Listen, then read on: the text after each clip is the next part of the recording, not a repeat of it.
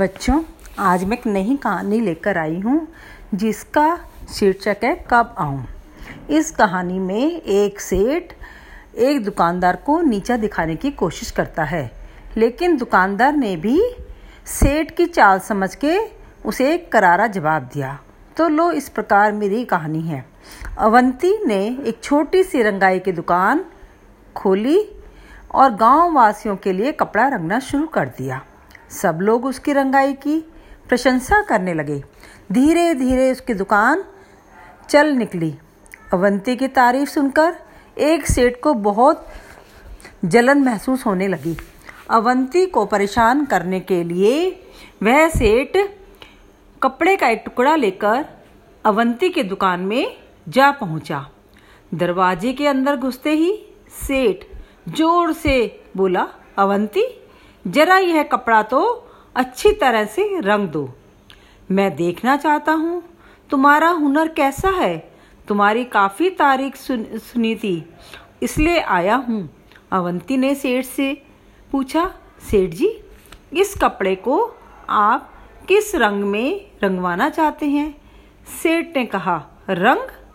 रंग के बारे में मेरी कोई खास पसंद तो है नहीं पर मुझे हरा पीला, सफ़ेद, लाल, नारंगी, नीला, आसमानी, काला और बैंगनी रंग कतई अच्छे नहीं लगते। समझे कि नहीं? सेठ ने सारे रंग गिना दिए। अब कोई रंग बचा ही नहीं था। पर अवंती ने जवाब दिया, समझ गया हूँ। अच्छी तरह समझ गया हूँ।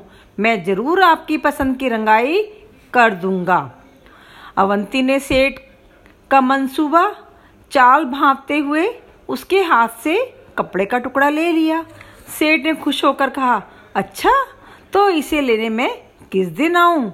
अवंती ने कपड़े को अलमारी में बंद करके उसमें ताला लगा दिया और सेठ जी से बोला, आप इसे लेने सोमवार, मंगलवार, बुधवार, बृहस्पतिवार, शुक्रवार, शनिवार और रविवार को छोड़कर किसी दिन भी आ सकते हैं।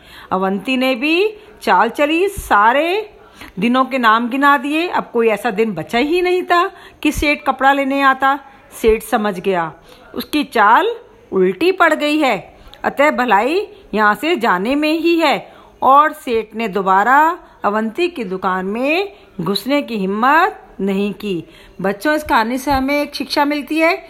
कभी भी दूसरे को नीचा दिखाना नहीं चाहिए।